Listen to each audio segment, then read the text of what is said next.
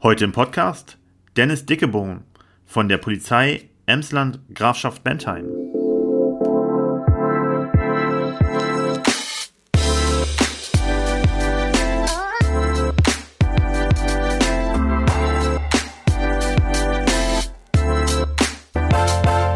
So, Podcast Nummer 13. Heute mit dem Dennis Dickebohm von der Polizei Emsland Grafschaft Bentheim. Ähm, wie geht's?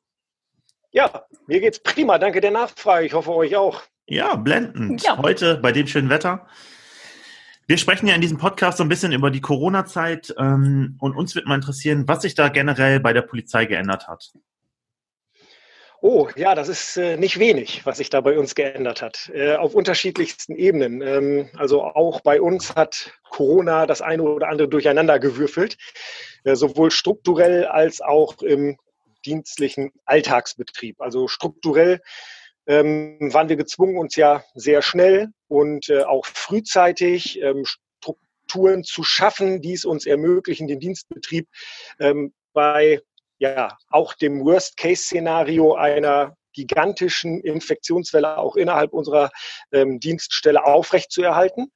Ähm, das, ich sag mal, sind ganz einfache Maßnahmen, die wir da getroffen haben, zum Beispiel äh, die, das Wiedereinführen der festen Schichtbetriebe. Das heißt also, dass nur noch bestimmte Kollegen ihre Dienste miteinander versehen und nur noch ganz wenige Kontakte äh, zu den anderen Kollegen haben. Diese Schichtbetriebe haben wir auch übertragen auf die äh, Ermittlungsbereiche, sprich also so quasi im Volksmund die Kripo, die ja sonst eigentlich ganz eng zusammenarbeitet im Tagesdienst, aber jetzt auch im quasi Schichtrhythmus arbeitet ähm, so dass man dort auch nur noch ganz wenige ähm, Kontakte untereinander hat. Ja, und natürlich haben wir auch unsere ähm, Kontakte nach außen, also nicht nur intern, sondern eben auch extern, versucht auf ein absolut dienstlich notwendiges Minimum zu reduzieren. Das heißt, ähm, wir haben versucht, dafür zu werben, dass bestimmte Geschichten nur noch online angezeigt werden oder telefonisch entgegengenommen werden, um da auch den Bürgerkontakt und dann auch eben diese gegenseitigen äh, Infektionsgefahren auf ein Minimum zu reduzieren. Ähm, du sagst, gewisse ähm, Bereiche nur noch online ähm, anzubieten. Da kann ich mir jetzt aber nicht vorstellen, jemand wählt den Notruf und ihr kommt nicht. Nein, das ist natürlich, das ist natürlich davon vollkommen ausgenommen. Also. Ähm, ne, wenn wir gebraucht werden, erscheinen wir wie gewohnt natürlich ruckzuck auch direkt dort, wo es brennt ähm, im übertragenen Sinne. Aber es gibt natürlich auch ganz viele Sachen, wo also der direkte Kontakt nicht bedingungslos notwendig ist. Ich sage jetzt mal die klassische eBay-Betrügerei, ne, wo man sagen kann, okay, da kannst du das eine oder andere auch über ein Online-Formular klären oder man kann das telefonisch entgegennehmen und dann so das eine oder andere digital einfordern.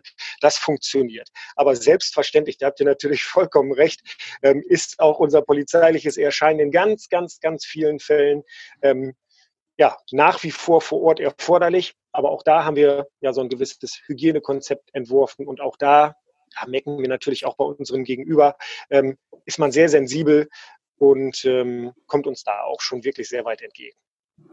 Das heißt, ähm, ist es dann bei euch jetzt so, dass wenn ihr rausfahrt, ebenso wahrscheinlich wie innerhalb der Dienststelle, dass ihr dann auch äh, die Schutzpflicht, Mund-Nasen-Schutztragepflicht erfüllt sozusagen? Also ihr fahrt mit beispielsweise Maske dann raus oder wie ist das bei euch? Ja, ich hatte es ja gerade schon mal gesagt, also dass ähm, die Kollegen im Schichtbetrieb also in ganz festen Strukturen arbeiten. Ähm, da ist es natürlich ja fast unmöglich, äh, im polizeilichen Alltag eben immer diese Abstands- und Hygienerichtlinien einzuhalten. Deswegen machen wir das ja auch.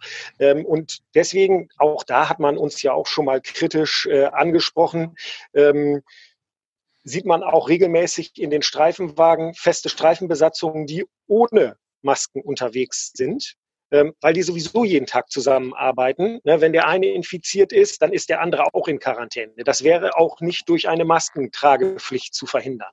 Also da muss man auch so ein bisschen lebensnah rangehen und das tun wir. Mhm.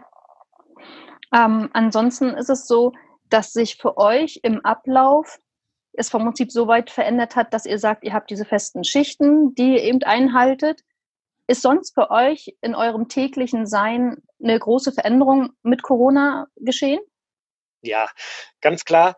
also zu diesen strukturellen Änderungen ähm, stellen wir natürlich auch ja, ich sag mal, was den dienstlichen Alltag angeht, ähm, was, was den Umgang mit dem Bürger und was also auch die Anzeigebereitschaft oder was auch überhaupt ähm, ja, das, äh, die Fallzahlen der einzelnen Delikte, die uns sonst eigentlich primär beschäftigt haben, was das angeht, gibt es auch eine massive Änderung. Also Natürlich kann man sich vorstellen, wenn der gemeine Emsländer und der Grafschafter gezwungen ist, äh, aufgrund dieser, ja, ich sag mal, aufgrund der Krise und den damit einhergehenden Begleiterscheinungen zu Hause zu sein, dann ist es natürlich auch für den gemeinen Einbrecher eher schwierig, zu diesen Zeiten ins Haus einzusteigen. Das Entsprechend stimmt, ja. sind unsere, ja, genau, die Wohnungseinbruchzahlen ähm, also massiv gesunken ne, so wie wir es eigentlich noch nie hatten. Gleiches gilt auch für den Verkehrssektor. Ne, also auch ähm, Unfälle, schwere Verkehrsunfälle gehen zurück, ganz spürbar, weil einfach der Verkehr abnimmt auf den Straßen.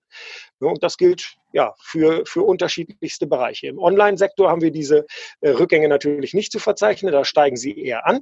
Auch das äh, ist natürlich den Umständen geschuldet. Also der polizeiliche Alltag hat sich eigentlich wirklich über ja, ganz unterschiedliche ähm, Ebenen hinweg verändert. Es ist so, jetzt wo du sagst, ähm, wie sich die Fallzahlen auch verändert haben, äh, ging ja wohl ähm, ab und zu auch wohl durch die Medien, dass es äh, dieses Thema häusliche Gewalt ein größeres Thema geworden ist. Kindesschutz mhm. und äh, genau. weiß nicht, Frauenschutz, Männerschutz, ich weiß nicht, wie ihr das persönlich ausdrückt. Ähm, ist das, ist das dem? Ist dem so? Ja, also das ist ein schwieriges Thema. Das ist ja ähm, ein Bereich, der uns sowieso auch außerhalb von Corona immer sehr stark am Herzen liegt, äh, wo wir also massive Präventionsarbeit leisten, wo wir in den vergangenen Jahren auch immer schon sehr, sehr viel gemacht haben. Aber man muss wirklich sagen, nie war das Thema aktueller als heute, weil es heute auch besonders schwierig ist, aufgrund der sozialen Abgeschiedenheit, in der viele Familien jetzt leben. Ähm, die Zugriffe von außen ähm, sind ja auch auf ein Minimum reduziert. Das heißt also, ähm, diese niederschwelligen Alarmsignale, die sonst vielleicht mal in den Kitas oder auch in den Grundschulen oder auch in den Sportvereinen etc. auftreten, die haben wir jetzt natürlich kaum zu verzeichnen. Das heißt, wir haben, was die Fallzahlen angeht, weil du ja eben danach gefragt hast, maximal einen moderaten Anstieg zu verzeichnen. Wir gehen aber von einer sehr hohen Dunkelziffer aus, weil ähm, die, das Anzeigeverhalten natürlich auch verzögert nur bei uns ähm, aufschlägt. Also wir gehen davon aus, dass vieles von dem, was jetzt passiert, uns erst in einigen Wochen oder Monaten überhaupt erst bekannt wird. Äh, ja, mm, ja, super schwieriges Thema. Ne? Also das äh, finde ich, finde ich persönlich auch. Also man glaubt das unter normalen Umständen schon nicht, was da bei manchen zu Hause abläuft. Und ähm, ja. in dieser Zeit, wo wir uns da mit anderen Dingen beschäftigen sollten, mit Zusammenhalt und äh, Liebe, ähm, ja, völlig ja. schräg tatsächlich. Wie, wie genau. können wir uns das vorstellen, wenn ihr auf Streife geht äh, miteinander? Dann seid ihr wahrscheinlich im Moment auch damit beschäftigt, äh, zu kontrollieren, ob die Vorgaben eingehalten werden. Ist das richtig so? Ja, das ist korrekt. Also wir haben ja, ähm, auch das ist eine strukturelle Änderung. Wir haben äh, für die vergangenen Wochen, ich glaube, wir sind jetzt in der sechsten Woche insgesamt, äh, Corona-Sonderstreifen gebildet. Das heißt also Kolleginnen und Kollegen, die eigentlich was anderes machen, also aus dem Verkehrsüberwachungssektor kommen oder unsere Präventionsbeamten, die ja jetzt zum Beispiel die Schulen und Kindergärten oder auch die Seniorenstifte etc. nicht besuchen können, die haben jetzt neue Aufgaben bekommen. Ähm, und das ist jetzt in allererster Linie die Kontrolle der Einhaltung der Kontaktbeschränkungen. Und da sind wir also ja wirklich in den vergangenen Wochen mit enorm vielen Kolleginnen und Kollegen unterwegs gewesen. An den Wochenenden haben wir uns sogar noch Unterstützung der Bereitschaftspolizei aus Osnabrück hinzugeholt, damit wir flächendeckend über das komplette oder über die kompletten beiden Kreisgebiete ähm, kontrollieren können, dass äh, ja, die, die Kontaktbeschränkungen maximal eingehalten werden. Was sind da eure Erfahrungen? Ja, die Erfahrungen sind eigentlich, das muss man sagen, insgesamt, muss natürlich insgesamt, es gibt immer Ausreißer nach oben und nach unten, aber insgesamt sind die Erfahrungen wirklich gut. Also ähm, wir können wirklich sagen, dass wir, ja, dass wir von, von einem vorbildlichen Verhalten sprechen möchten in diesem Zusammenhang. Insbesondere möchte ich da nochmal vielleicht auf das vergangene 1. Mai-Wochenende äh, zu sprechen kommen, wo wir wirklich ganz, ganz, ganz erfreulich niedrige Zahlen zu verzeichnen hatten. Also ein ganz ähm, ja, tolles Verhalten, auch wenn wir wirklich feststellen, dass die Kontaktbeschränkungen oder die allgemeinen Corona-Beschränkungen zunehmend kritisch gesehen werden, ist der gemeine Emsländer und auch der Grafschafter offensichtlich immer noch dazu bereit, sich an die Beschränkungen oder an die geltenden Regeln zu halten. Das ist super. Und ähm, das muss man einfach auch mal ja, positiv bemerken. Und wir haben uns ja auch auf äh, anderem Wege schon mal bei der Bevölkerung dafür bedankt, dass das so ist, weil das auch uns die Arbeit natürlich leichter macht.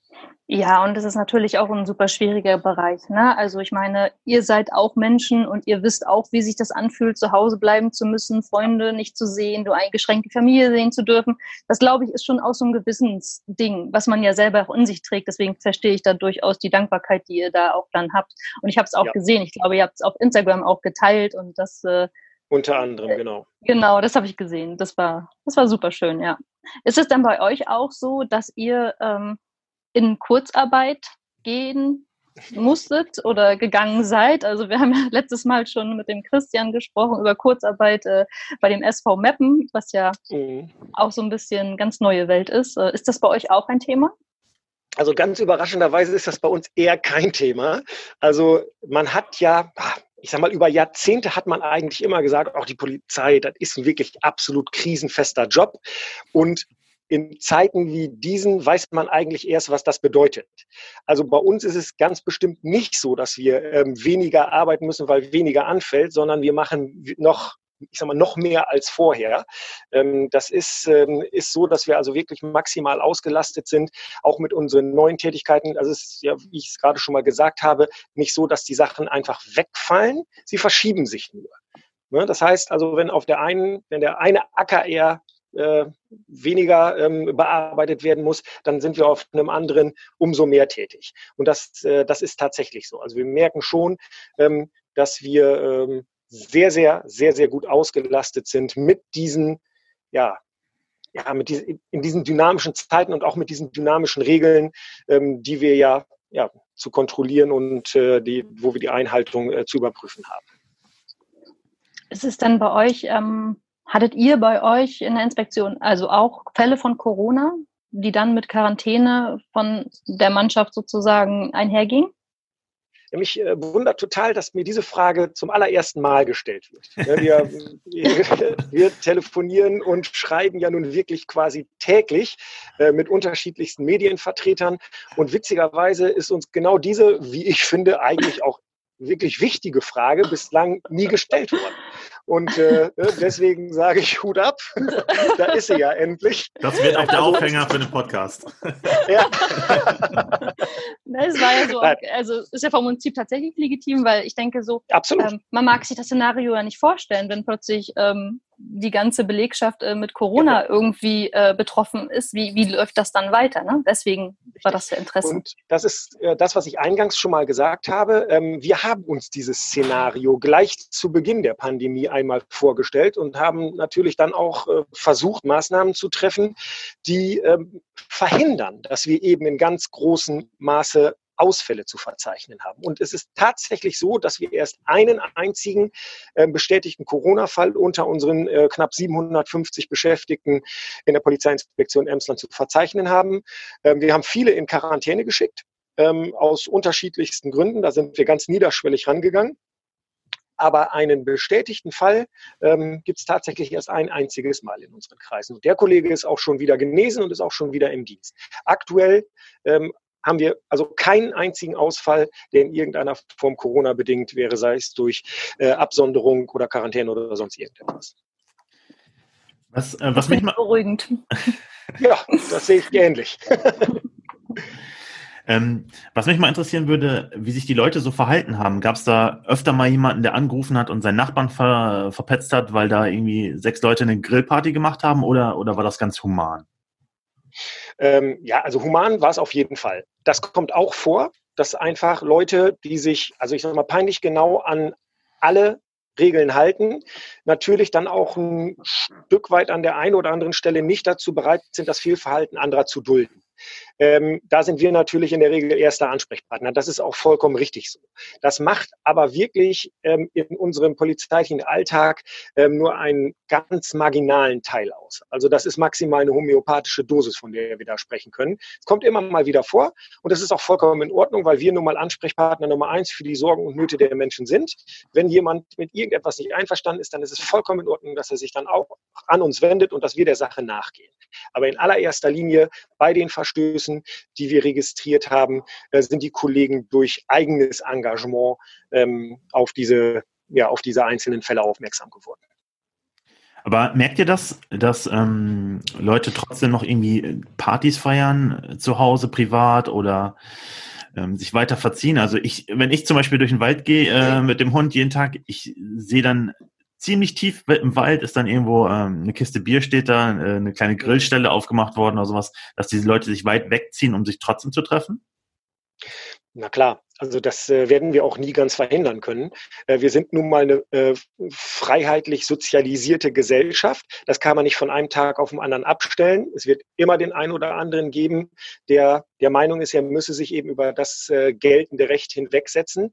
Ähm, das gehört auch eben ne, zur, zur, ja, ich sag mal, zur Gesellschaft mit dazu. Aber dafür sind wir ja nun mal, dafür sind wir nun mal da. Und wenn ja, wenn sich jetzt alle dran halten würden, dann hätten wir ja tatsächlich gar nichts mehr zu tun. ähm, da, davon sind wir aber noch ein weites, weites Stück entfernt. Wie, wie schätzt du die Situation ein? Wie, wie verläuft das Ganze jetzt weiter? Oh, das ist schwierig. Also das ist sehr, sehr schwierig. Ähm, wie gesagt, ich bin Polizist, ich bin äh, kein studierter Virologe oder Epidemiologe. ähm, wir gehen davon aus, dass ähm, man ja wirklich sagen kann, dass sich an der eigentlichen Lage, trotz ähm, beginnender Lockerungen, hat sich an der eigentlichen Lage für uns als Polizei und auch ähm, aus gesellschaftlicher Sicht erstmal nichts verändert. Die Zahlen sind rückläufig, aber wir sind mit dem Thema noch lange nicht durch.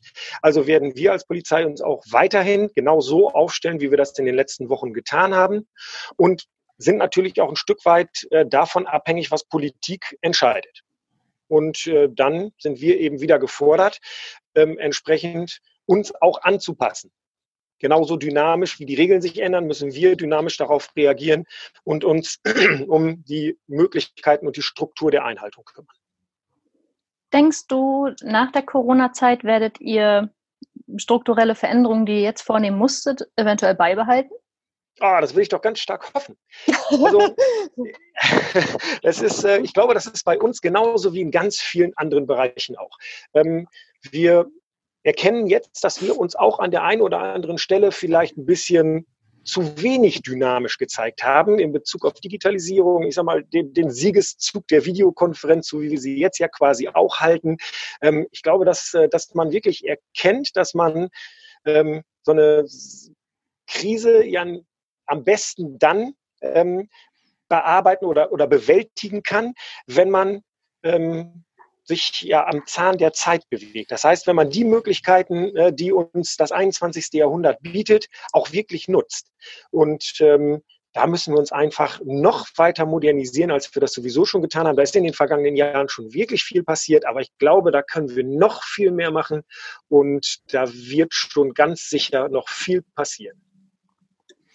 Ich habe jetzt gerade mal bei Instagram reingeguckt. Da hatten Leute gefragt, ob jemand eine Frage hat. Und äh, der Jonas hat geschrieben, äh, das würde mich auch mal interessieren. Und zwar, äh, er schreibt, gibt es eine Verwarnung, bevor man das Portemonnaie zücken muss? Also was er wahrscheinlich damit meint, ist, äh, wenn man jetzt äh, zu viert oder zu sechs auf dem Marktplatz geht, wie handhabt ihr das? Äh, wird er erstmal, ähm, gibt es eine Verwarnung oder muss man sofort das Portemonnaie zücken? Ah, da muss ich jetzt erstmal ganz trocken ähm, mit einem ja, mit einem Rechtszitat aufwarten.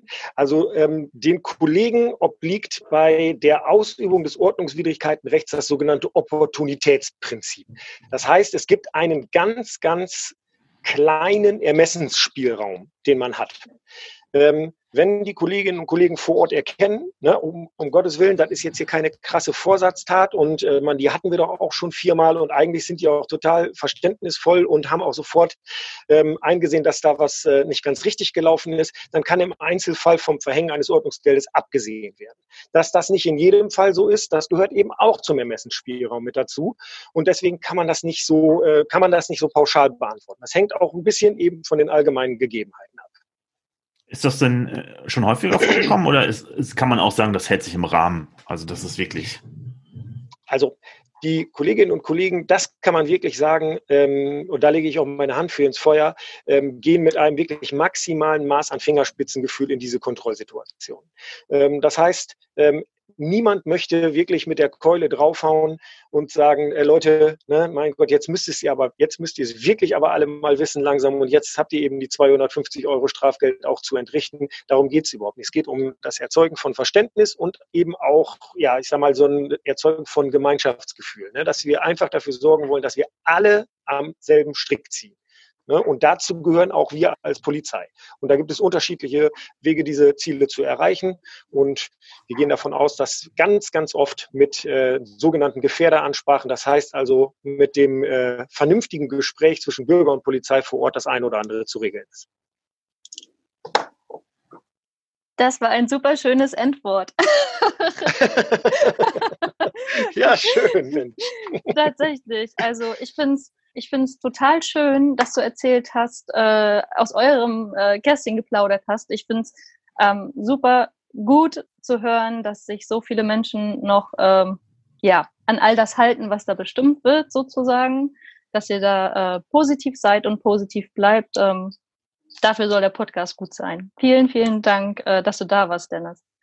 Ja, ich bedanke mich, äh, dass ihr Interesse an unserer Arbeit gezeigt habt. Äh, das äh, habt, ähm, das war wirklich ganz toll und es ist auch immer schön, auch auf diesem Wege mal zu Wort zu kommen und vielleicht das eine oder andere zu transportieren. Ich danke euch. Ja, super Sehr cool. schön, lieben Dank. Also, Freunde, das war unser Podcast, das Emsland bleibt zu Hause. Dieses Mal mit Dennis Dickebohm, Pressesprecher von der Polizei Emsland Grafschaft Bentheim. Wenn es euch gefallen hat, lasst uns Bewertungen da und wenn ihr selbst mal Gast sein wollt, schreibt uns eine E-Mail über was los in Lingen. Also, macht euch eine gute Zeit, bleibt positiv und bis ganz bald. Andrea und Henning. Ciao. Bye, bye.